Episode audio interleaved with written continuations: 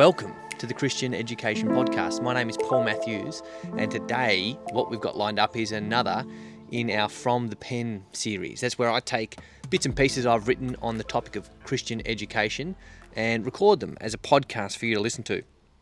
The reason I do this is actually the same reason I started this podcast in the first place. No one is a bigger believer in the power and the might of the written word than me. I, I love writing, I want to get better at writing, but I'm also aware people don't have that much time to read. People, on the other hand, do have a lot of time to listen. So that's why I started the podcast, and that's why I think it's important that uh, if I'm writing things, they're also available in a form that's going to suit as many different people as possible. Now, this article today was originally published in the Gospel Coalition Australia, and it's entitled Mission Minded Try Christian Education. Now, those of you who have listened to the discussion I had with Jacob Skirker this is the article I was talking about in that conversation that I wasn't sure whether or not it was going to make it out by the time I released that episode. Well, it's safe to say, well and truly did not make it out in time. However, if you've listened to that episode, much of what I say here will be familiar to you. That was a sort of intellectual water I was swimming in as I was having that discussion with Skirker. Um, so if you if you hear this, that conversation will make more sense. If you've heard that conversation, then this article will make a lot of sense too. They're quite complementary.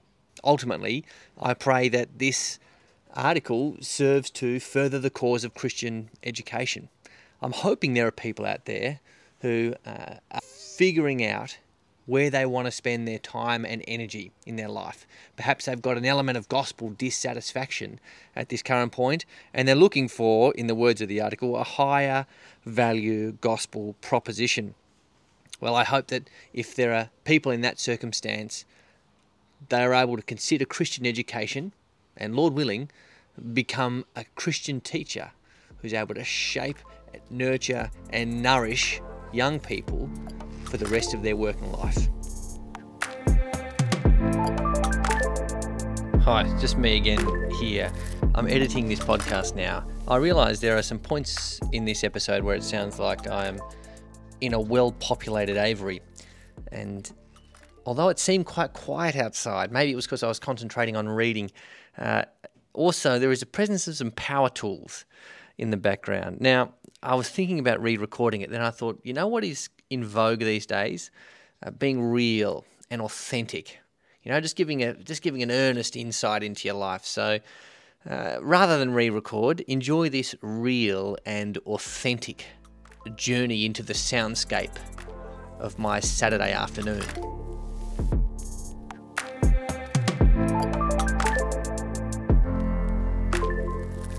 Mission minded, try Christian education.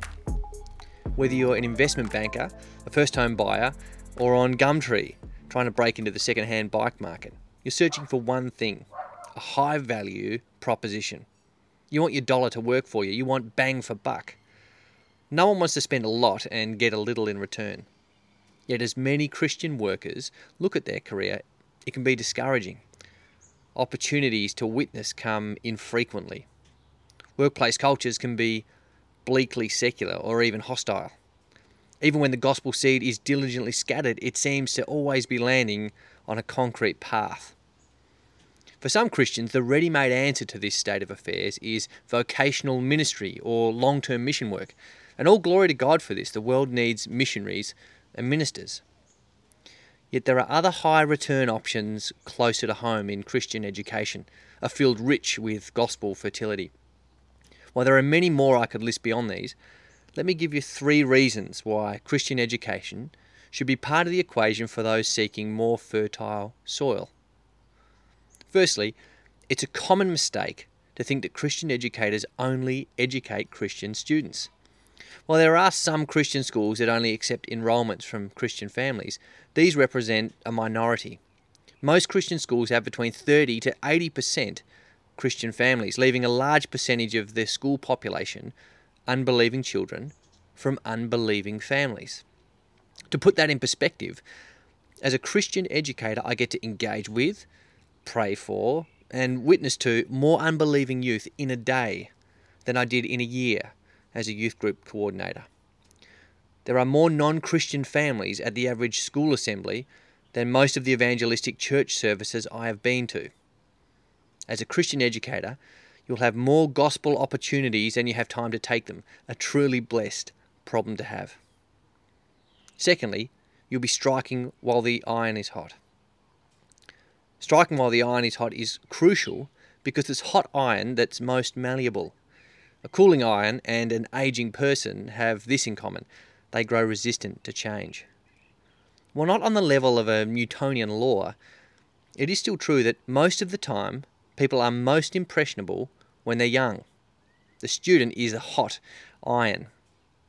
Schools are in the business of forming people, and a Christian school is where the fire of the Holy Spirit and the hammer of the gospel are used to form students daily. The school student is in arguably the most formative stage of their life. An out loud Christian life and clear Christian thinking are powerful gospel influences amongst a cohort of young people who are still figuring out who they want to be. And thirdly, there is a need. In one of his recent sermons at Tasmania's Challenge Conference, Pastor Des Smith argued that the way Christians decide where they spend their vocational time and energy is not necessarily passion, or interest. The Christian asks themselves where the need is. He argued that just as Christ himself came not to be served but to serve, so the Christians figure out where they want to work based on the needs of others. There is a need for Christian teachers, a big one. And while stakeholders are working to preserve a Christian school's right to require Christian faith in their staff, it's actually dangerously close to becoming a moot point, as principals and school boards find it increasingly difficult to fill vacant positions. We need more Christian teachers. This essay is not a call for Christians to shut up shop and enter education en masse. We want and need Christian plumbers, lawyers, and government employees to continue to witness in their workplace. However, if you think you're in the throes of some divinely delivered discontent. If you're yearning for a higher value gospel proposition, then I urge you to consider Christian education. I'm not saying it's always the answer. I am saying it should be part of the question.